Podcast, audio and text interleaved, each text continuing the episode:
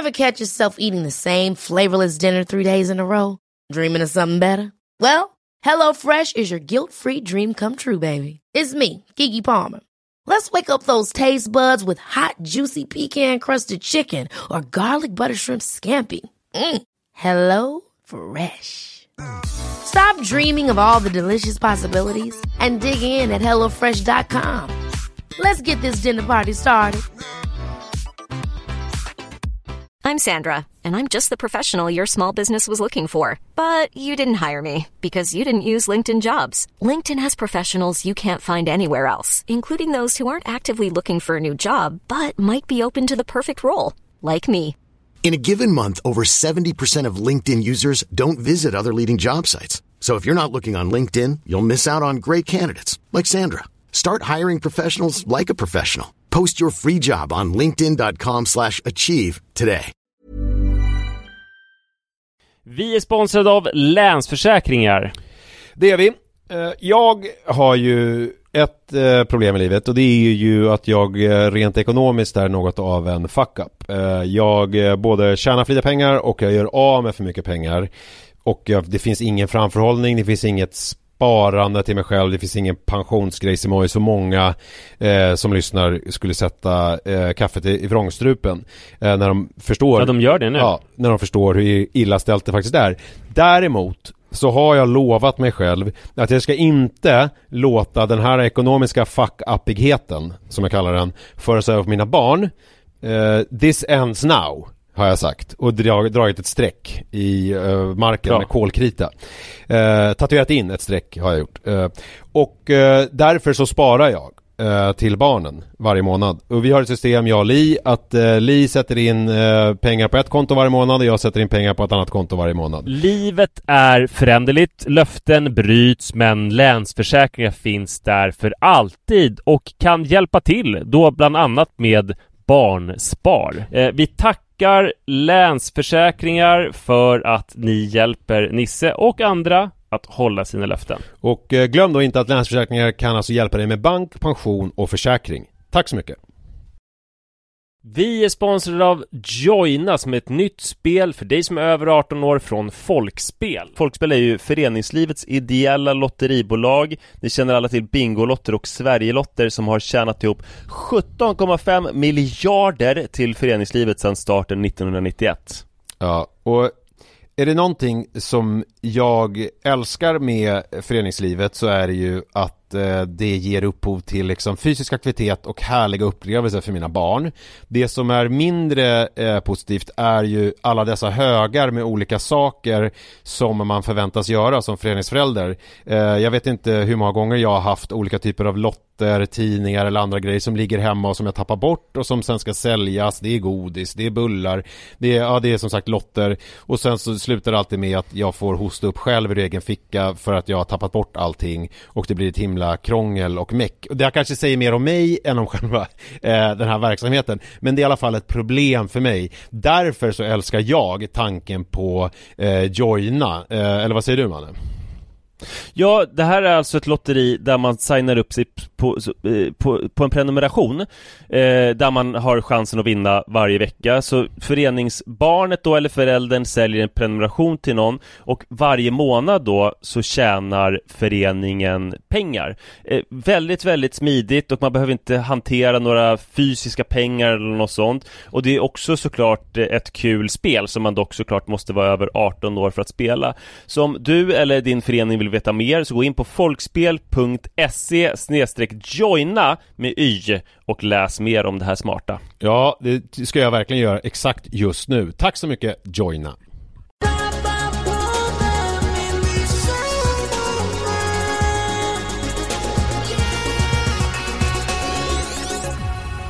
Välkomna till Pappapodden avsnitt 224.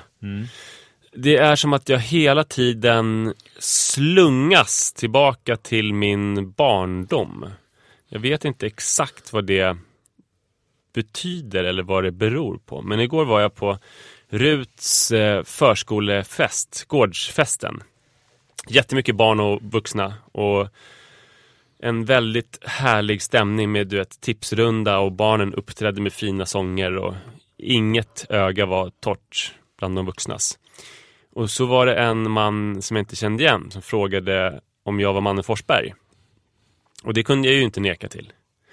Och då Det hade sett ut det. Ja, då berättade han att han heter Kristoffer och att vi gick på förskolan tillsammans. Alltså när vi var sex år, det som nu heter förskoleklass. Det gick vi på tillsammans och jag minns honom jätteväl. Han utmärkte sig för att han var allt det som jag också ville vara, men som jag verkligen inte var. Kristoffer kunde gå obehindrat hur långt som helst på händer när han var barn. Han svingade sig upp i de högsta trädgrenarna och han var fullkomligt orädd och någon slags fysiskt geni. Och så var han onevrotisk och började inte som jag gråta när vi skulle gå på utflykt. Och så hade han mycket kompisar och sådär. Reflekterade du över det redan på den tiden? Att du grät när ni skulle på utflykt? Nej, inte att jag gjorde det, men att han inte gjorde det. Mm. Eh, han kändes väldigt grundtrygg. Och dessutom var hans pappa länspolismästare. Så de hade ofta livvakter med sig när de skulle på kalas och sådär. Att det satt någon bil ute på gatan med livvakter. Vem, men vänta nu, här, vem var länspolismästare på den här tiden? Det, det måste ju vara någon kändis. Vad hette de där? Vad hette han? Eh, han eh, som var så macho? Var det han? Nej, det tror jag inte. Nej. Ja, han är känd. Sven-Åke Hjälmroth heter han väl? Ja, just det. Ja. Men han det var var inte han jag menade. Jag menade en annan kille. Hans Holmér. Nej, jag menade inte honom heller. Nej. Det här var alltså Sven-Åke Hjälmroth och genom det så outade jag nu Kristoffer. Det hade jag inte tänkt- tänkt göra. För då kan man nästan lista ut han heter efternamn också ju. Det ska vi ta tillbaka. Ta bort för mig. Nej, det var ju Nej så, ja, men det är lugnt för att jag ska bara säga snälla saker om Kristoffer. Jag tror inte han är så hemlig. Men då kände jag ju plötsligt igen Kristoffer och det, det, jag har inte, vi, varken han eller jag har fattat att vi har barn på samma förskola. Hans barn har börjat ganska nyligen och går i småbarnsavdelningen. Det visade sig också att hans fru, alltså Kristoffers fru, gick också med mig på förskolan. De träffades redan där och bodde på samma gata. Så Va? henne kände jag vagt igen också. Men de blev inte ihop då? De blev ihop på lågstadiet första gången. Är det sant? Mm, men sen så hade de att de föll ifrån varandra lite grann, ganska många år. Det är, rätt, det är lätt hänt det här när man går från lågstadiet till mellanstadiet. Det är mycket som händer då. Att man liksom, att det sår split i relationen. ja. Det har man ju läst mycket Man kan om. hamna på lite olika nivåer, sen så växer man ihop igen. Ja. Men jag kände liksom igen henne, så att vi var Grodan hette vår förskola och sen Ja. Snättringeskolan också gick vi på tillsammans. Men började du gråta då och blev helt neurotisk? Varför eller? det? Ja, Ja, ja, ja, för att jag föll tillbaka i gamla Ja. hjulspår. Nej, däremot så, Kristoffer är ju nu såklart polis. Jaha. Ehm, och eh, du kan ju tänka dig vad jag pratade med honom om. Eh, Träning, jaha, jag trodde jag hade något annat. polisbrutalitet. Ja, nej. Nej, eh, träning. Och så sa han att, men du, ska vi inte sticka och brottas? I polishuset, polishuset i Västberga har en stor idrottshall som polisen har att träna i. Ska vi inte sticka och brottas där? Jag bara, ja, alltså klockan var ju, klockan var ju sex. Och eh, Sara skulle iväg på fest och jag skulle vara hemma med barnen och sådär. Så Nej, eh, det är ett jättekul idé Kristoffer, men det kan, snälla kan jag få göra det en annan gång? Bara, Om vi, gör, om vi säger att vi ska göra det en annan gång så kommer det inte hända. Ta med dig barnen och så syns vi i polishuset om, eh, om en halvtimme. och, så, och då gjorde jag det. Och barn, alltså Iris blev ju så glad, du kan tänka dig, för hon hade stuckit till ett torg. Jag fick gå dit och hämta henne och säga, så- säga så här, du Iris, vi ska inte gå hem nu, som du kanske tror, utan vi ska åka till polisens träningssal. Och så ska du titta på mig när jag brottas. Alltså du vet hennes skratt när hon blir sådär jätteexalterad. Så blev det. Så vi åkte dit och sen så introducerade han mig för brasiliansk jiu-jitsu. Som är en brottning där, Men en viktig fråga. Mm. När åt du middag? nej det hade jag inte gjort då. Nej. Och jag hade redan kört den dagen ett eh, löppass. Var du inte hungrig? Jo, Hade du Läkerol? Jag tänker på andedräkten också om man ska hålla på och brottas. ja jag hade Fishman's friend. Ja, hade du det i när du brottades? Det är ju ganska konstigt. Annars man ser ju sällan brottare. Nej men jag tog innan liksom och sen Ja. så fick det vara bra. Men jag hade också med mig trikå, för man brottas ju i trikå. Och jag har ju en trikå, för det är ju också en styrkelyfts och tyngdlyftningsuniform. Så jag tog på mig trikå, vilket Kristoffer tyckte var väldigt roligt och även ambitiöst när man brottas för första gången. För jag såg ut som ett fullblodsproffs. Han hade på sig vanliga träningskläder. Brasiliansk jiu är ju, alltså vanlig brottning är väl att man ska få ner någon på golvet, sen ska man hålla den kvar där. Tror jag. Men brasiliansk jiu-jitsu, där handlar det om att man ska strypa eller bryta leder tills, alltså man ska göra det outhärdligt för den andra. Och när det är outhärdligt så klappar den ut sig. Och eh, då bryter man och så har den som, inte, alltså den som har klappat ut sig har förlorat då. Helt härligt bara. Ja men helt under, alltså jag jag har ju alltid i, så länge jag har tränat velat pröva brottning i allmänhet och brasiliansk jiu-jitsu i synnerhet. Ja. Och sen så bara uppdagades den här chansen. Och det är coolt också att man kan att det kan gå 28 år och sen bara fortsätter man leka. Det är jävligt roligt. Men en grej som slår mig nu också, som är också kul, det är att eh, här, förra helgen när vi var på Tom Tits Ja, så föreslog jag också en spontan grej Ja, direkt det. efter. ja, Men då, då fick jag ju nobben direkt, för då skulle det tränas. Ja, just då det. skulle det springas och det skulle... Det var liksom, Ja, du vet vad det betyder. Ja, ja, men det, det, så, hade jag föreslagit att vi skulle ut och löpa. ja men då det det hade inte gått. För det var det jag skulle göra då. Ja, Jag, var, jag, hade, jag hade löpning på schemat då. Ja. Och Sara skulle gymma då. Ja, jag förstår. Så det gick det inte. Så det är väl det, det är nog det säkraste att föreslå Ja, föreslå någon träningsaktivitet. Ja. Särskilt någon som jag har längtat efter. Det har ju känts som att så här, Är det någonting annat som du längtar efter träningsmässigt så jag vet nästa gång? vad jag ska Klättring. föreslå? Klättring, okej. Mm. eh, det känns ju svårt att gå till en brasiliansk jiu-jitsu-klubb för att det är ju lite grann som schack. Det finns ju otroligt mycket så fasta situationer. Så det jag har varit rädd för, man vill gå och brottas en gång och liksom bli varm och ha kul direkt. Ja. Men att man ska komma till något ställe där det är så här, nu ska vi träna grepp och teori 20 gånger, sen får vi börja. Ja. Men nu var det så här, han bara, men jag berättar ingenting, utan vi ser vad som händer. Ehm, och det var ju svårt för mig att hitta de här greppen hur jag skulle bryta honom. Det enda jag visste var att jag kunde strypa honom. Men däremot så lärde jag mig ganska snabbt eh, vilka kroppsdelar av mig han inte skulle få ta. Och, Men eh, hur liksom, det här med att det ändå gick ut på att eh, på något sätt åsamka honom smärta. Eh, hur, hur, hur snabbt gick du, kom du över den tröskeln? Jag- hade nog bra, första gången jag hade hon, hans, eh, ett bra strypgrepp på honom så kändes det ju konstigt att fortsätta trycka. Alltså då vill man ju, om man är en snäll människa så liksom, då markerar man bara. Men han sa då att men fortsätt trycka, för han tänkte att han skulle kunna komma loss ändå. Eh, så det var lite tröskel. Men gjorde han det på dig då? Jag menar, Ja, ja, han körde ju på liksom. och då fick du slå i golvet? Ja, men någon gång så var det som att jag inte riktigt hade kontakt med min högerarm för att min mage blev nedtryckt samtidigt som min hals blev upptryckt och strypt. Så att jag hade liksom inte så mycket luft. Och i det ser ut då, hur tacklade de att pappa blev misshandlad på golvet? Eh, Ja, alltså de tyckte ju att de hade ju livets fest. Okej. De hade ju en stor träningshall för sig själva.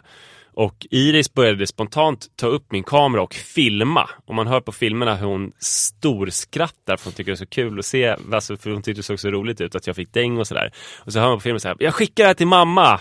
så börjar hon skicka filmer till Sara. Eh, och Rut höll sig mest i bakgrunden och de tränade på sina grejer. Så de tyckte det var okej. Men däremot så tydligen Kristoffers son som är betydligt yngre, han har varit med någon gång och fått panik. Mm. För att han tycker det ser så obehagligt ut. Ja. Mer, tycker jag, normal reaktion. Men du vet väl att jag har en eh, lite så här revanschistisk eh, ådra? Nej, jag inte om. Det här var ju, alltså nu, alltså historien hade ju kanske varit som starkast om det var så att Kristoffer hade varit hemsk mot mig när jag var liten och jag var väldigt svag och han var väldigt stark. Eh, och sen hade jag nu vunnit storstilat och bara strypt ut honom gång på gång. Just det. Så var det inte riktigt. Dels var han väldigt snäll. Han var som Bamse när han var liten. Han var väldigt stark men han var också väldigt snäll. Och dessutom så vann jag ju bara en av de här matcherna som jag hade. Ja, du vann ändå en. Ja, Det är ju starkt. Ja, tack. Mm. Jag fick ju bra, bra nackgrepp då. Eh, så så var det inte. Men däremot så så är det ju som att jag nu, 28 år senare, kan liksom umgås med pojkar på pojkars vis. Ja. Och det är ju det är ju en stor triumf, Mm. får man lov att säga. Ja. Ja, om det är det du vill med ditt liv så är det en stor triumf. Att umgå med pojkar på pojkars vis. Ja. Ja. det beror på lite grann vad som är pojkars vis. För att så här, åka tunnelbana mot något derby och stå och skrika och eh, spilla öl, det vill jag inte. Jag tror att du kommer snart komma dit. Tror du det? Ja, men, du kommer snart... Du kommer, du, Måste man inte lite grann ha ett sportintresse då? Nej, men, nej, men du, jo, men du, är- du är på väg. Alltså det känns som att du kommer morfas in i och bli en så här, helt plötsligt kommer det vara MMA, fotboll och, sen så träffas med såna här firmor. Det känns ju som att det är en, eh, det här när de träffas och bara för att slåss. Ja, så men kanske. Ja, man slipper själva fotbollen kanske. Men jag ska säga det om Kristoffer att han är ju verkligen ingen så här macho-figur. Nej, nej. Utan otroligt eh, mysig och mjuk. Bara for the record. Eh, nej men så det var... sen, jag har inte kunnat sova i natt ordentligt. Jag- För att jag har så otroligt ont i nacken, alltså träningsverk som kom omedelbart. Och träningsverk i nacken, har du varit med om det någon gång? Det är den värsta träningsverken för att huvudet är så himla viktigt. Ja, Och när det känns tungt att balansera upp på nacken så blir det väldigt jobbigt. ja, det kan jag förstå. Så jag har sovit med stora svårigheter men ändå har det inte gjort någonting för det har varit som att jag har varit nyförälskad.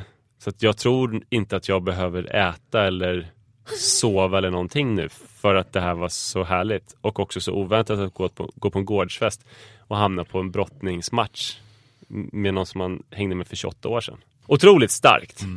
Men jag har fler belägg för det här att jag dras tillbaka till min barndom. Det var så att jag eh, häromkvällen började hamna på en massa olika YouTube-klipp precis när jag skulle sova. Så att klockan blev jättemycket. Och det jag tittade på var BBC Studio One Extra-klipp. Deras musikprogram. När det är så här någon eh, DJ och sen så står det massa olika grime-killar och turas om om att eh, freestyla. Mm. Har du sett det? Eh, nej. Nej, Det är ju otroligt. Och ganska snabbt hamnade jag då på, tydligen vet jag nu, det mest kända klippet eh, som är General Levy. Som eh, en dancehall-kille. Och när han börjar köra så är det så här, folk håller på, de andra killarna där håller på att sprängas för att han är så bra. Så de vet inte var de ska ta vägen. Någon gör något så här konstigt stankface och börjar typ så här idissla och någon står och hoppar och någon så här börjar filma och alla bara skriker för att han är så bra och för att det är en låt som alla har en stark relation till som var stor för 20 år sedan. Eh, en låt som heter Incredible. Massive.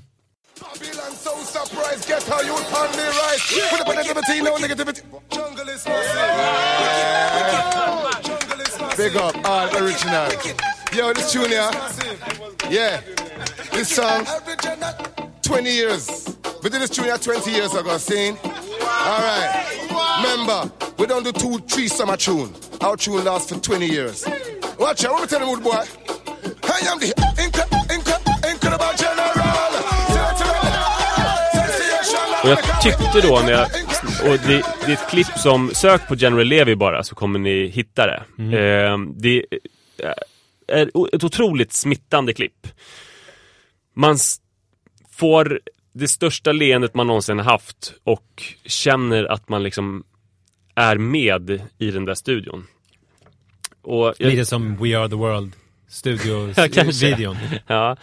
Eh, jag, jag kände, jag fick någon så här väldigt stark déjà vu.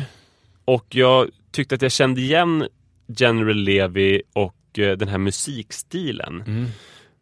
Och så googlade jag mig vidare, då var klockan tre på natten eller någonting. Och så insåg jag att musikstilen som han representerar är jungle. Och den här låten Var det på telefonen eller var det, låg du i sängen och höll på? Eller var det, Ja, det var på telefonen, i, sängen. Mm. Och lyssnade på musik då? Ja, jag hade hörlurar. Okej. Ehm, jag insåg att eh, den låten och den här musikstilen Jungle lyssnade jag skitmycket på i 4 och 5 När det var som störst i Storbritannien. Framförallt då, dels den här General Levy-låten. Jag lyssnade på hela fyran och sen också Shy FX, Ja, just det. Original Natta. Shy FX kommer man ihåg. You never know the article, me say them in a jungle. Well. You never know shy effects, man, big in a jungle. Well. You never know you can watch it, big in a jungle. We tell every boy, watch it now, man. Me a the nutter, original, man, man, man,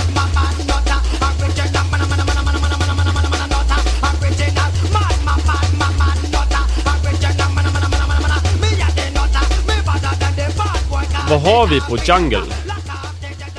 Det frågade du förra veckan, vad har vi på civilkurage? Ja. Jag, det var lika svarklöst då, för jag fattade inte frågan. Men Nej. då menar du, det du undrar är vad jag vet om Jungle? Ja. för jag tänkte så här, vad har vi på Jungle? Ja, Jag kan berätta vad jag har på Jungle. Eh, det- den, var, den musikstilen var ju som störst då när jag gick i fyran, kring 93. Exploderade det i Storbritannien. just det. Det är musik som var stor på rave-scenen som var mycket hårdare, svartare eh, än eh, en annan rave-musik som mer var liksom glad och livsbejakande. Och många som forskar på olika subkulturer och sådär menar att det var depressionen efter Thatcher-eran eh, som gjorde att det fanns ett behov av de här mörkare tongångarna. Det är ju musik som är väldigt snabb. Den ligger väl mellan 140 och, eller 150 och 180 eh, slag per minut. Och ehm, det, en spännande grej är att anledningen till att det heter Jungle det är att det var någon som eh, sjöng om junglist som avser de människorna som bor i Arnett Gardens i Kingston. Och då blev jungle en grej. Okej. Och det är väldigt speciella Kingston, det är Jamaica. Eller är Kingston en stadsdel också? Eh, det är Jamaica, precis. Eh, men, men eh, så, för det här är också en, eh, det är en slags drum and bass som har, eh, som hänger ihop med dancehall. Så att det är dancehall eh, basgångar och eh, det är Men vad, vad är det, vart är du på väg med det här? Det var det här du, men jag måste berätta lite mer. Att okej. en, en spännande sak, och nu kommer jag spela upp lite exempel på det här, men nästan all, de är väldigt speciella trummor, så här breakbeats, som Mm. alla kommer, alla jungle-låtar har samma breakbeats som kommer från, från The Winstons låt från slutet av 60-talet som heter Amen Brother. Okej.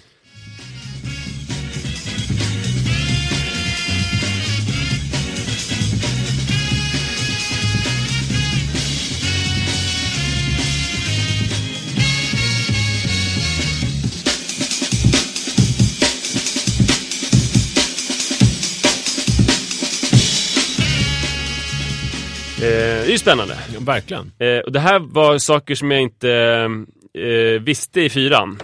Nej. Men som jag blev varse nu. Och sen det här, jag vet inte om det var en vecka sen eller vad det var, så har jag ju typ enbart lyssnat på Jungle. Sen har det blivit så att det har, blivit, det har vidgats lite nu så att det har blivit att jag lyssnar på mycket brittisk eh, musik. Att jag börjar lyssna på en del grime också, typ Skepta.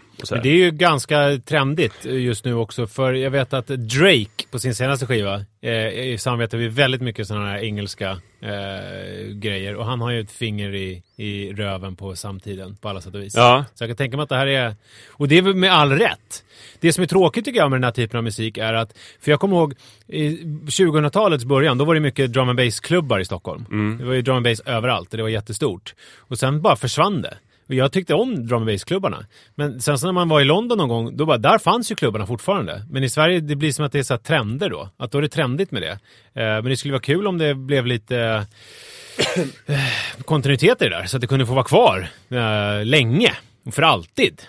Tycker du jag. gillar ju när saker permanentas. Men ja, för mig rä- räcker det rätt bra att lyssna på Jungle helt på egen hand och bara njuta av General Levy och Shy FX och sådär. Du vill inte gå på klubb. Nej, det vill jag verkligen inte. Om du får brottas. Nej, det är så... Nej, inte Nu, går ens vi, det. nu ska jag säga, nu går vi på klubb nu. Nu tar du McDonalds-påsen och, och din träningsväska så går vi på klubb och så gör vi det nu. Jag är inte din bitch. jag kommer inte gå på någon Nej. klubb med dig. Nej. Sorry, men jag kommer gärna lyssna på Jungle. Och det som slog mig då var fan vad jag var, alltså jag blev så imponerad av mig som 11-åring. Som hade koll på den här, det som hände i Storbritannien just nu. Den musikstilen som var den coolaste och största. Och att det var det jag lyssnade på. Sen några år senare så försvann ju liksom Jungle från mitt liv och sen så glömde jag att den någonsin hade existerat. Men hur kom du i kontakt med det från första början? Kommer du ihåg det? Ja, det kommer jag ihåg. Det var min kompis Johan Arvefjord som hade väldigt bra koll på musik. Okej. Som intresserade mig. Sam, samma ålder liksom? Ja. Eh, och... Hade han äl- äldre syskon eller hade han bara koll? Nej, han hade bara koll. Jag vet, jag vet inte Det ens är hur det ganska gick till. imponerande. Före internet liksom också. Ja. Eh, ja, Men var det AF då? Ja, precis. Ja men då är det ändå, finns det någon typ av, för jag kommer ihåg att jag hade vissa kompisar som bodde inne i AF-land när jag eh, var liten och de hade koll på sådana här eh, olika häftiga hiphop-grejer och sånt där. Eh, jag tror att det var, det var, de hade koll. Det blir lite så nu att det, det är ju som att Manne som gick i fyran, som var tio år, Mm. hade ju koll på grejer som jag som 33-åring inte hade koll på. Nämligen Jungle. Men nu är du väl 34? Ja, nu är jag 34 så nu har jag kommit ikapp. Mm. Men eh, man eh, 10 år eller 11 år hade ju ett försprång där. Mm. Han har ju bättre koll. Och jag började inse att jag kanske var perfekt när jag gick i fyran. Mm. Att det var peak Manne Forsberg. Ja, just det. Jag lyssnade då på Jungle, helt perfekt. Mm. Bättre musik hade jag väl knappast kunnat välja. Helt rätt att lyssna på Shy FX. Inga missbruk eller? Nej, eh, jag missbrukade inte och vi pratade om alkohol i skolan och sådär. Mm. Och då sa jag att eh, jag inte kunde förstå överhuvudtaget berusningsdrickande. Nej. Jag var starkt emot det. Mm. Jag var mot droger Mm. och eh, jag tänkte att eh, jag kommer nog dricka i framtiden. Men då kommer jag dricka liksom ett glas till middagen.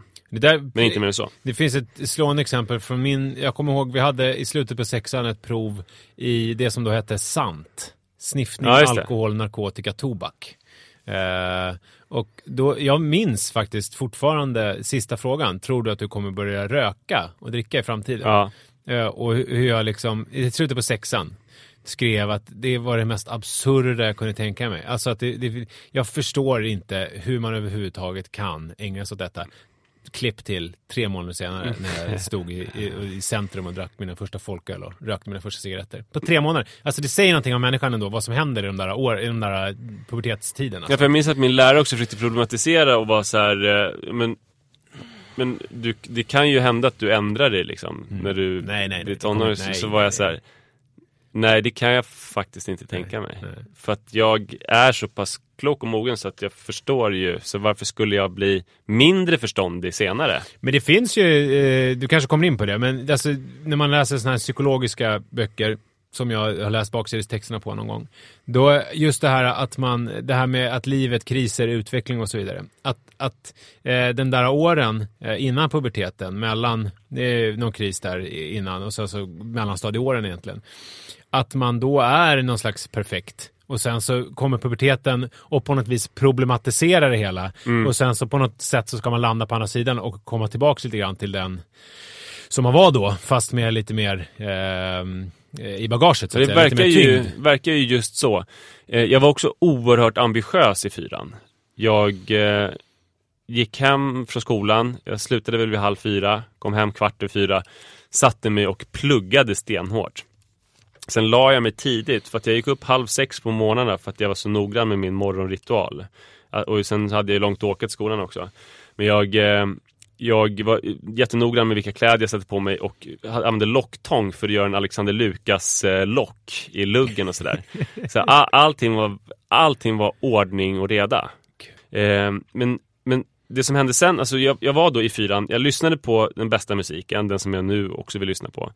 Jag var ambitiös och eh, välklädd och jag tog avstånd från eh, alkohol och tobak och eh, narkotika. Mm.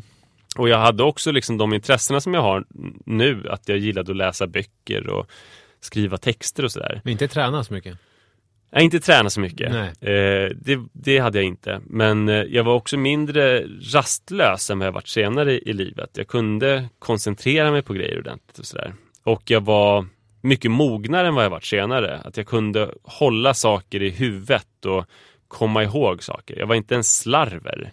Jag hade inte fått smak på slarverlivet. Man kan ju få bekräftelse som slarver, att någon tycker att man är en rolig figur eller en charmig fuck-up eller en mysig bohem eller någonting. Men det hade jag inte fått då, så att det var liksom ordning och reda och pengar på fredag. Och sen så fortsatte det så tills jag började i eh, sjuan. Och då förändrades allting. För då ville jag bara sova och sova, knulla och röka cigg och dricka alkohol. Men du hade inte börjat röka gräs då? Nej, det kom senare. För tänk om det här slarv, slarv, slarvgrejen, det är ju en effekt också av cannabisnyttjande. Tänk om det var i hönan och ägget där. Nej, men jag var ju slarvig i sjuan också. Alltså för då var det att jag struntade i skolan fullständigt och eh, sov så länge jag kunde och så här, vände på dygnet och och, eh, och sen så fortsatte det ju på det spåret att jag var odlade någon slags outsiderskap och eh, inte kunde sköta mig och fick kronofogdeskulder och eh, började missbruka. Och sen har jag liksom försökt hitta tillbaka till den jag var i fyran. Ja. Och eh, kanske nu när jag hittat Jungle att cirkeln kommer slutas. Men det känns inte riktigt som att jag är där ännu. Så att jag inser att när man träffar en tioåring, eller vi har ju snart tioåringar, Ja. för det är om, om eh, tre år eh, och för mig är det tre och ett halvt. Ja. Då ska man ju lyssna på den personen och se den kanske som sin mentor eh, och eh, pumpa den på livsvisdom. För att eh, de är alltså någon slags eh, Kanaler. kanaler eller någon Mm. slags sån här En, en, en, buddhistisk lama eller någonting. Mm. Så man, man sätter sig i lotusställning bredvid dem och bara insuper visdom. För Mm. man har kanske inte heller så lång tid på sig för att de kommer ju fucka ur, ja, om tre år senare. Ja. Så tioåringarna är jordens salt. Mm. Och räven är havets sallad.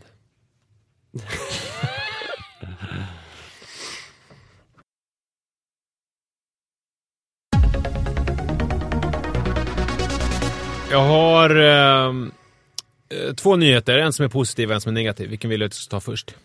Det negativa. Gud vad tråkigt, men jag gör det då. Eh, alltså, jag trodde ju att jag hade blivit en vuxen människa och eh, gått vidare i livet och inte fått sådana konstiga utbrott på helgerna som jag fick eh, tidigare. Ja. Som föranledde att jag tog en promenad och sådär. Var Har, har du kunnat sluta med promenaden till och med? Har du fortsatt med den? Ja, ja. Nej, men det har jag, jag har inte promenerat på eh, lördagmorgnar på jätte- jättelänge. Nej.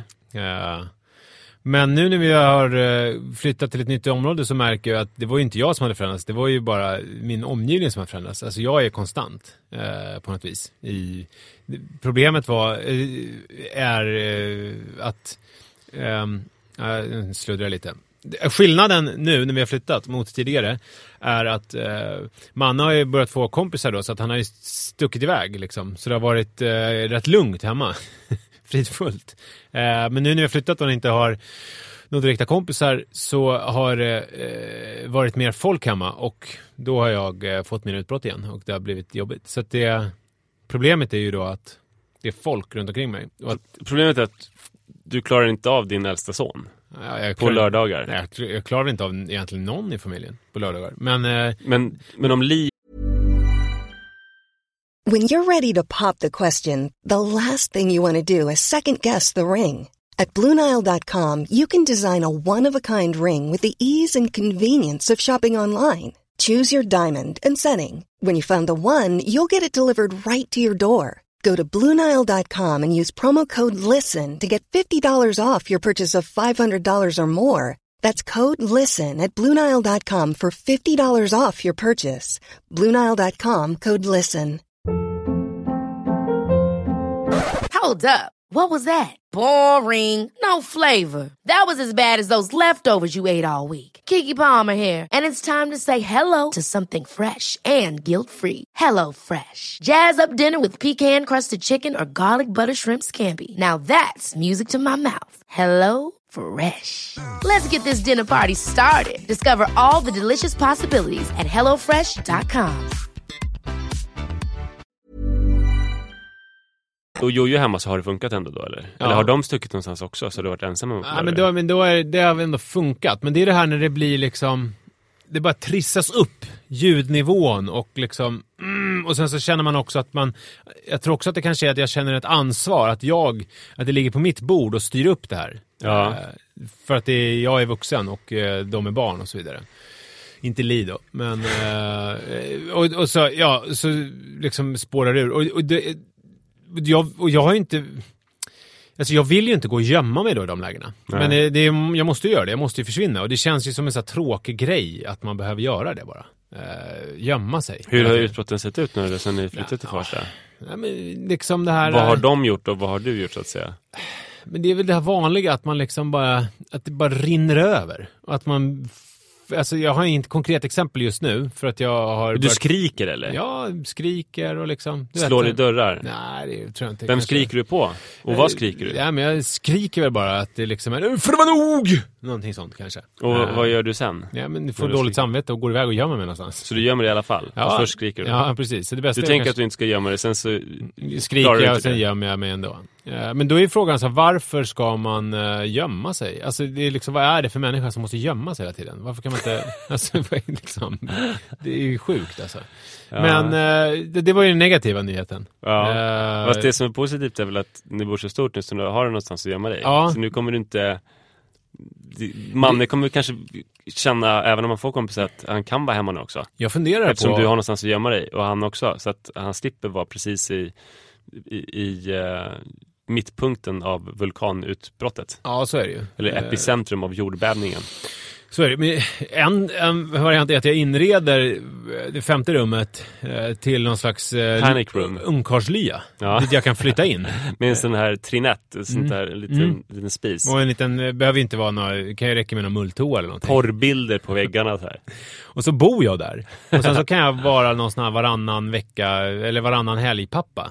Fast jag är Nej, liksom... Helgerna ska du nog inte visa det på. Alltså. Nej, just det. Du vet hur det går. Du Alltså- kan ju gå ut någon gång när ingen är hemma kanske. så här är det, vardagar funkar ju exceptionellt bra. Ja. Eh, ändå. Eh, eh, ja, gud, vi ska inte överdriva. Men alltså det är ju det här när det är liksom tydligt, det som vi har pratat om förut tusen gånger, där när det är enkelt och tydligt. Imorgon, man har en riktning, man är på väg någonstans och sen så på eftermiddagen så är det också någon sån här, man har ett syfte, ett mål, man ska laga mat och sen så är det umgås lite och sen så ska det läggas liksom. Eh, jag har ju märkt att mina absolut finaste, det här är ju hemskt alltså, mina absolut finaste stunder med mina barn, det är ju när jag har varit ifrån dem, eh, egentligen typ hela dagen och sen så får jag träffa dem när jag ska lägga dem på kvällen. När det är lugn och ro och man kan sitta och prata lite och mysa och sen så eh, kramas och pussas godnatt. Det är liksom, för det, det finns ju inget som är mindre för om man tänker sig så här, vägen till sängen kan ju vara jobbig. Alltså du vet, nu måste vi avsluta verksamheten, det ska borstas tänder, det ska tvättas öron eller vad man nu håller på med. Det ska bytas, eh, sätta på pyjamas. Alla har ju olika rutiner, men du känner till principen. Den kan vara jobbig. Men när man väl har fått barnen i säng och man sitter med en bok eller eh, vad det nu är man eh, gör, så finns det ju få saker som är mysigare tycker jag. Eh, vilket ju slår mig nu är ju precis som jag är som person också. Alltså när jag väl har levt igenom hela dagen och äntligen ligger i sängen och får gå och lägga mig, då är det ju härligt. Så det är ju samma sak med barnen också. Det är det sorgligaste jag har hört i hela mitt liv. ja. Att det- du lever för den stunden när du ska få slippa leva typ. Alltså jag kommer bli som perfekt person på dödsbädden. Kommer, Ja, jag, kommer, verkligen. då kommer, då, jag kommer verkligen, då kommer jag komma till min rätt tror jag. Alltså man får ligga, man vet att man har typ en, jag kanske har, eh, men jag kan nog ha dygn ändå kvar. Jag kan vara rätt långt. Mm. Och att jag liksom där slumrar in, vaknar till ibland, säger lite visdomsord, tar folk i hand, klappar på folk och sådär. Det får inte vara för hög ljudnivå bara. Nej men, jag, jo, nej men det kommer det inte vara. Nej. Alltså det är få dödsbäddar där det är hög eh, ljudnivå. Ja, men kanske barnbarn eller sådär som håller på. Jag tror att de, alltså om de inte är liksom i typ Joels ålder så tror jag att de fattar stundens allvar. Eh, och tar det lugnt. Det tror jag, alltså jag tror att jag kommer bli den, jag kommer bli den, mest, jag kommer bli den bästa dödsbäddsmänniskan som någonsin har funnits. Ja, Eh, Det är någonting att se fram emot. ja, Men har du någon strategi nu mer än att man eh, får vänner och inte är hemma? Nej, och det är väl det som är problemet. Jag ser ingen lösning på det här, förutom att vi måste komma i ordning liksom. Vi måste få en ehm, eh, ordning på, eh, i lägenheten och få ordning på eh, livet och sätta sig. Jag tror att tid, tid är grejen här. Har Alltså- Li ordning på sitt liv just nu? Nej, men hon behöver inte ha det. Nej. Alltså, hon har ju, hon får ju fysiska, eh, alltså hon hade magkatarr förra veckan. Alltså hon låg en kväll i sängen och med typ magkonvulsioner och hade skitont och sådär. Eh, och bara, man kände att stressnivån var här uppe. Men sen så liksom, då får hon ligga en hel kväll och sen sover hon gott en hel natt och sen så eh, är hon på banan igen. Eh, mitt, ja, och jag såklart önskar ju ingen ha magkatarr, det är vidrigt på alla sätt och vis.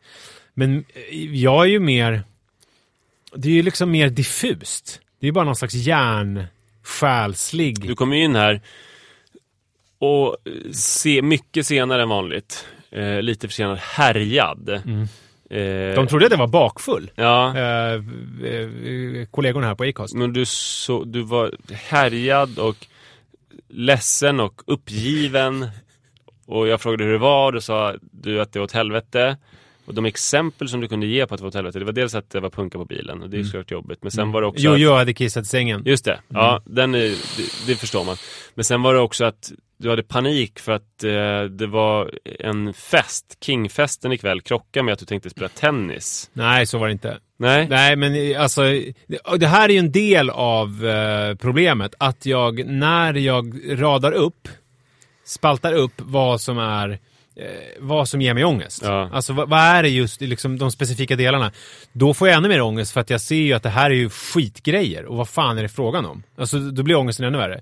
Nej men det som hände nu var att jag skulle spela tennis i eftermiddag och ni får skratta nu. Jag, jag är laughingstock i den här eh, podden. Eh, jag vet, jag vet, jag vet det. Men jag skulle spela tennis i eftermiddag med en kollega. Eh, och som jag kände är så här, eh, var ganska viktig eh, rent jobbmässig eh, också. Det var inte bara, det var inte bara pleasure. Men sen så, liksom i och med att det punkar på bilen så kan jag inte åka dit för det tar för lång tid att åka kommunalt. Och sen så kom jag på mitt i allting också att det är den här festen ikväll. Eh, och jag tror, men det här är väl ett tecken, när man har saker och du vet, eh, och sen så känner man att minsta lilla grej gör att man nästan bryter ihop. Det är ju sådana när man läser om typ utbrändhet och sån här utbrändhetsdepression. Då står ju sånt på de här listorna. På att det kan vara så här, gå ut med hunden kan vara så här att man börjar gråta. Men vad sa du nu? Du var stressad över Kingfesten för att det var någon, vad var det andra där? Som, Nej men det var bara att jag hade eh, preliminärt skulle träffa, eh, skulle min pappa komma över, vi skulle käka middag. Eh, och, men det är också känslan av att jag har ingen kontroll över mitt liv, för jag hade helt glömt bort den där eh, grejen eh, som skulle vara ikväll.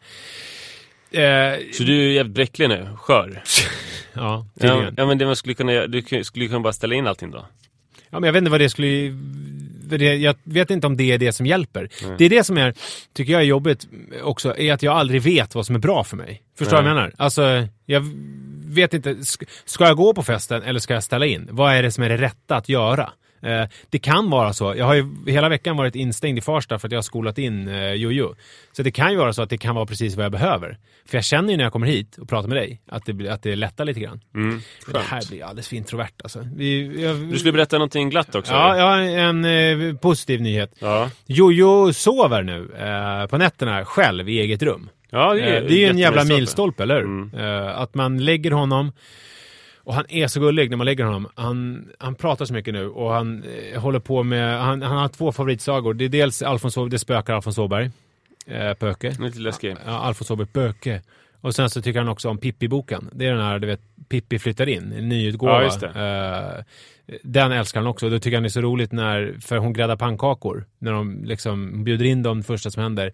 Och sen så eh, får hon ägg i håret. Mm. Det är en rolig bild när hon står och steker pannkakor och ägg i håret.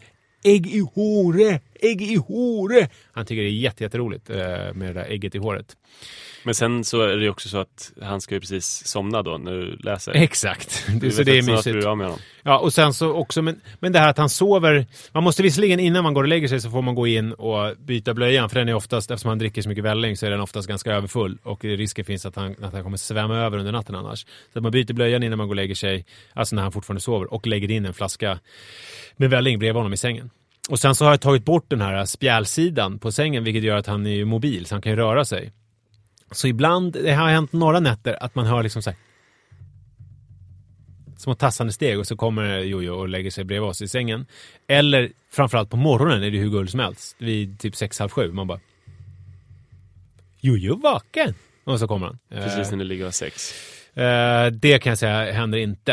Eh, överhuvudtaget. Men... Eh, Men att, grattis! ja, men, men, men han är en, en jävla glädjespridare. Lilljäveln. Det är hur kul som helst tycker jag. Vad roligt för att jag var hos frisören. Iris skulle ta hål igen. Hennes gamla, hon behövde, hon behövde ta bort dem för ett tag sedan. Så nu skulle ta hål igen. Och, Hur tar man bort hål? nej, alltså, alltså, hon behövde ta ut sina eh, örhängen. Ja. För att det var inflammerat. Och sen Okej. när hon läkt igen och nu skulle hon ta igen. Mm. Och så hade frisören en kund före. Så vi hörde, och hon var gravid. Det är för övrigt hon som pillade mig i håret förut om du minns. Ja, gud. Ja. Om jag, alltså vet du hur mycket jag skulle behöva gå till en frisör som pillar mig i håret? Ja, Li, Li tog mig i nacken häromdagen, Mm. häromkvällen. När vi satt och åt middag bara. Hon började klia. Och det, alltså, och det du var typ, blundad och tänkte att det var en frisör. Nej men jag blundade och det var som att det var som att mina axlar bara sjönk ner. Ja. Och- Och i tio sekunder var det som att jag bara försvann iväg. Men sen såg hon en pormask och började direkt nypa, för hon kan inte låta bli. Alltså jag säger, snälla kan du bara klia? Kan du bara pilla lite? Nej, det går inte. Då måste hon liksom hålla på och trycka. Du, fan vad äckligt. Ja, det gör ont också. Ja. Nej, det var ju väldigt äckligt att höra. Mm. Den här frisören var höggravid och pratade med sin kund om så här vilka grejer man fixar innan bebisen kommer. Och eh, kunden sa att eh, nej, men vi hade ingenting. Och då sa frisören, men ni hade väl en säng? Det är ju det viktigaste av allt. Och kunden hävdade att nej men det behövs ju inte för att bebisen sov med oss. Och frisören sa så här, aldrig i helvete att bebisen ska sova med oss. Den fällen går jag inte i. Barnet ska sova i egen säng från början, i ett rum långt bort från oss. Och när jag lyssnade, jag kände liksom sån ömhet. Alltså du vet där, vänta bara. Jaha, alltså frisören hade inte barn? Nej, hon väntade barn. Hon Jaså, var höggravid och tänkte att ja. aldrig i helvete Ja. att barnet kommer få sova i vår säng. Eh, verkligen, men det är där man eh, inte får säga det. Nej, vänta, vänta bara. nej, det jag är bara det som är så vidrigt. Mm. satt med ett litet leende i soffan med, jag Det väntade. var skönt att Jag du kunde känna leendet. Jag skulle Mm. bara känna att jag skulle vilja dunka sens i henne. Ja, nej det känner jag inte. Nej, du bara kliar mig i håret istället. ja. Eh, men vad kul att det går bra för dig också ibland när barnen ska sova. När barnen sover. Ja. Mm. Och jag, nej, men när jag sover också. När alla sover. Då lever jag.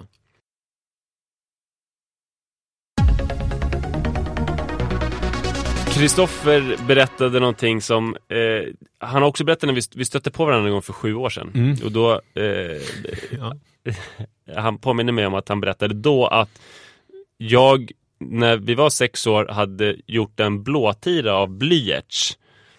Eh, Ah. och sagt till personalen på förskolan att det var han som hade slagit mig. Det var just Kristoffer alltså som hade, för jag kommer ihåg den här historien, men det var Kristoffer som hade... Det var Kristoffer. Och de hade trott på det, så han hade fått, det hade blivit problematiskt för honom. Och det känns ju konstigt för jag tänkte att jag var ett offer alltid som sexåring. Men det här visar ju att jag var en listig förövare också. Just det. Och man kan tänka sig, nu tror och hoppas jag att jag har ändrat Kristoffers bild av mig. Eh, genom att vi hade så trevligt när vi brottades. Så han kanske tycker om mig. Men det har ju varit säkert nu 28 år. Då han så fort jag har kommit på tal. Eh, om det är någon gemensam bekant eller så, så har han sagt så här, ja, men man, någon kanske har sagt så här, men Manne Forsberg, han var ju snäll. Då Lite gråtig och neurotisk. Li- Ja, precis. Men då har Kristoffer kanske sagt då. Han var inte så snäll som du tror. För att han gjorde en blåtira och hävdade att jag hade slagit honom. Ja. Den jäveln. Jag fick lida för det. Eh, och det kanske är hundratals människor som har hört det här. Och det kanske har färgat deras bild av mig. Att ja, Manne Forsberg ska man se upp med. För att han gör blåtiror och säger att folk har slagit honom. Fast det inte är sant. Jag tänkte på det för att eh, när jag började i fyran, jag kommer tillbaka till fyran, Mm. så skulle vi, en av de första musiklektionerna, då hade vi körklass. Då var det inte bara vår klass utan också man har en körklass på Fredrik, så att det var en klass till som var vår körklass. Så vi var 60 stycken elever som skulle sjunga tillsammans. Och Alice Tegnér, det var några hundraårsjubileum eller sånt där, så vi skulle sjunga Alice Tegnér-sånger på Skansen. Bland annat Apan heter Jocko, kommer från Marocko. Spela, spela positiv, hela dagen ett fasligt liv. Apan heter Jocko, kommer från Marocko. Sen frågade min musiklärare om någon ville sjunga solo. Vi hade precis börjat på. Alla hade ju varit stjärnor i sina körer som de hade gått på innan. Ja, du hade hade körbakgrund också eller? Alla hade det. Ja. Alltså annars skulle de inte gå på skolan. Nej. Och alla hade ju varit liksom riktiga stjärnor på, i sina körer. Mm. Så att alla räckte upp handen. Alla ville ha det här solot. Och hon pekade på mig. Mm. Jag fick sjunga. Och så började de spela. Bara av en slump liksom? Ja. Och så kom jag in i fel tonart. Och då slutade hon spela. För att du var nervös eller? Eller kommer du ihåg det? Ja, det vet jag inte. Nej. Jag kom in fel bara. Så slutade hon spela och började skratta jättemycket. Och liksom så bjöd in de 59 andra eh, eleverna att också skratta åt mig. Gud, låter, Så att vi jag tog skrattar, liksom- det låter, låter lite hårt. Hård pedagogik. Det var liksom som att vi tog en paus i musiklektionen där vi skrattade åt mig tre minuter för att jag hade kommit in i fel tonart. Och det här gjorde ju att eh, vi hade ju musik eh, fem lektioner i veckan. Men förutom det så hade vi jättemycket på helger och sådär, att man gjorde extra och massa konserter och sådär. Men jag hatade varenda sekund av det. Och jag sjöng så tyst som möjligt, jag typ mimade. För att jag vågade inte sjunga. Och så var det fram till åttan. Så i fyra år så avskydde jag musiken. Sen fick vi en annan musiklärare som gav mig självförtroende igen. Men det är, alltså, gå fyra år på AF och hata musiklektionerna. Det känns ju... Ja, det var jobbigt. Det här med att det var positivt för dig att gå på AF. Det känns som att det... Ja, men det sociala var ju ändå positivt.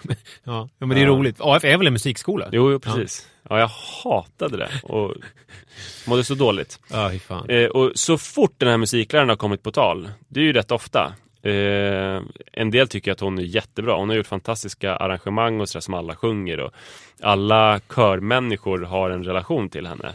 Så fort hon har kommit på tal, och det är nu, jag var 10, det är ju då 24 år sedan, så har jag ju berättat det här. Mm. Och det har förmodligen färgat folks bild av henne. För det känns ju väldigt brutalt det hon gjorde. Mm. Och på 24 år hinner man berätta den här historien för väldigt många människor. Mm. Och nu har jag avsiktligt lämnat ut hennes namn. Men det har jag ju avsiktligt verkligen strukit under och typ bokstaverat när jag Tidigare. berättat den Mm. historien. För att det känns som ett rättmätigt straff också. Mm. Men när jag tänker på det nu, alltså Tänk om det är så att hon eh, Tänk om allt var en missuppfattning. Tänk om det var så att hon kom att tänka på ett roligt skämt som hennes kompis hade sagt tidigare.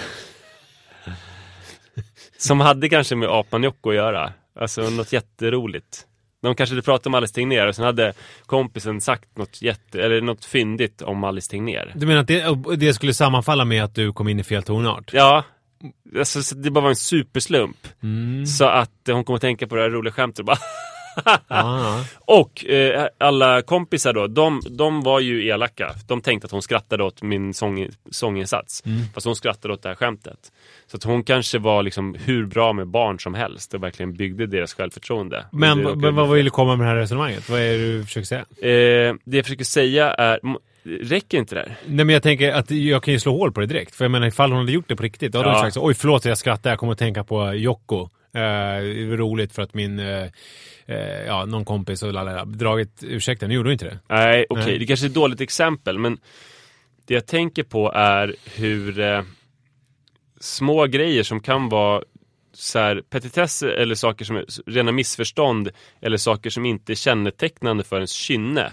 Hur det kan få leva kvar i evigheter och färga folks bild av en. Just det. Det är lite grann som det här med, eh, som vi pratade om förut, att jag inte vet vilka jag har legat med. Just det. Att det är obehagligt att leva i folks minne fast de inte lever i ens eget minne. Just att man går på möte med någon och sen har man liksom någon historia tillsammans och den vet saker om en. Mm. Och eh, den här musikläraren vet ju inte att i 24 års tid har det berättats historier om att hon är helt vidrig med barn och kan förstöra barns självförtroende så att de inte vågar sjunga på fyra år. Men hade du hört någonting mer som låg i linje med det som du berättade om den här specifika läraren? Att... Eh, Ja, det är ju ingen som blev förvånad så, för folk tycker väl att hon är ett musikgeni, men kanske inte någon som ska ha hand om barn. Jag förstår. Så, så det låg ju i linje med folks uppfattning om henne.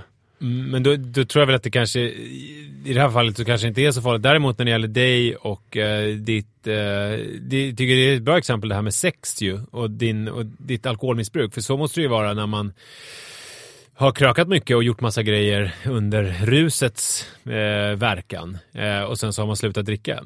Då är det ju såklart att jättemånga har en bild av en Ja. eh, som en eh, suput som gör konstiga grejer. Man sen så pratar i- är man inte längre en suput som gör konstiga grejer. Nej precis, Filip och Fredrik pratar mycket om Schyfferts 90-tal. Ja, Att det räcker att säga Schyfferts 90-tal, eller till Henrik Schyffert så här. Jag minns en grej som du gjorde på 90-talet.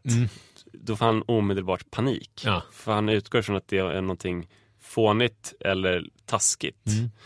Ehm, och eh, jag inser att det är så obehagligt att vara människa för att det kan ju finnas så många fler blyertsincidenter i mitt liv. Historier som har berättats nu i 28 år som handlar om oförrätter som jag gjort mot andra människor och som jag helt har raderat ut från mitt minne för att jag har skapat mig en, alltså gjort en, gjort histo- en historia om mig själv som som offret snarare än förövaren.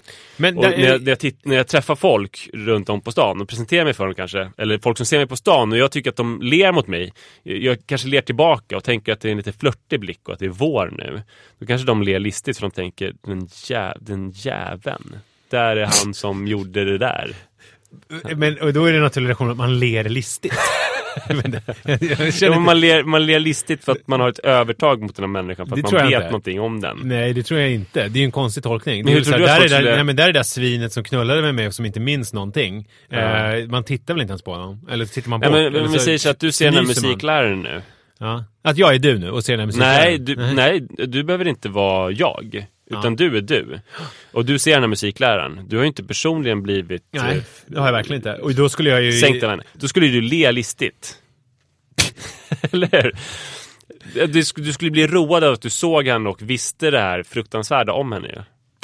Och du skulle tänka saker om henne som hon inte var medveten om. Hon skulle tänka så här, han, han flörtar nog lite med mig. Det är vår. Ja, kanske. Vad härligt. Ja, kanske. Du kanske har rätt. Men jag tycker det är intressant med just det där med Schyfferts 90-tal och ditt eh, 00-tal. Ja. Det är ju lite likt på så sätt, inga jämförelser i övrigt, men just att det finns ju väldigt många människor som har en, en bild av dig från den tiden som kanske också blir besvikna när de träffar dig idag. Alltså Mm. som liksom skörlevnad, eh, eh, ut, efterfest, eh, droger, liksom en sån här människa som wow, där händer det grejer. Och sen så idag så är det så här en eh, tråkig tvåbarnspappa som eh, tycker om att brottas och lyfta skrot. Ja. Alltså det finns ju, så kan jag tänka mig att många reagerar med Schyffert också.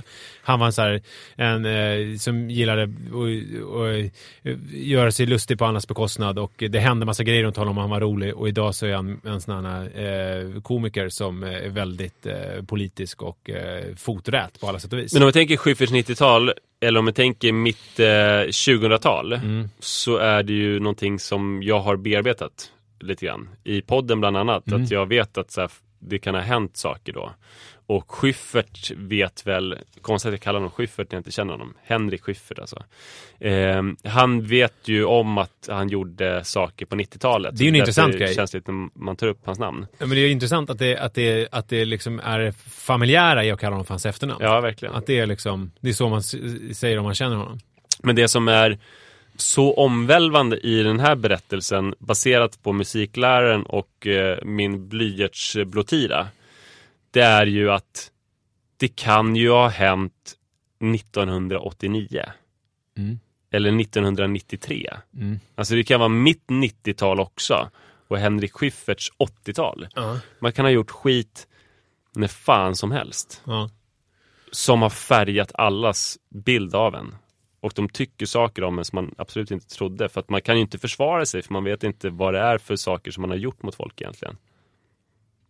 Nej. Så nu kommer jag också bli sådär neurotisk och se sådär jagad ut som du gör. Håll, men gå, håll inne bara. Om någon tittar glatt på mig så kommer jag springa därifrån. Nej, skratta nervöst och klättra upp i träd.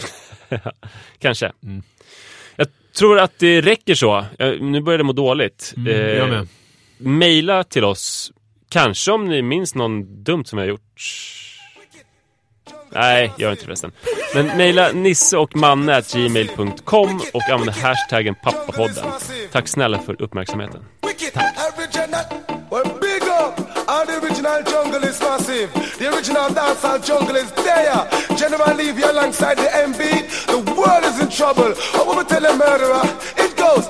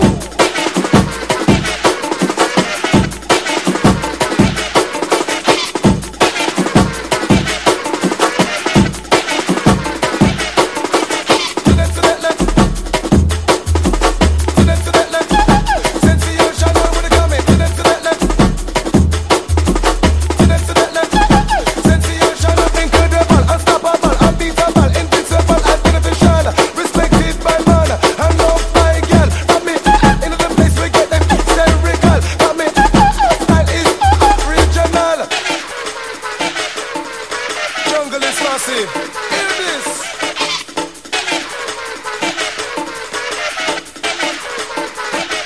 So what? Icky, icky. Mm. Them come from Martin.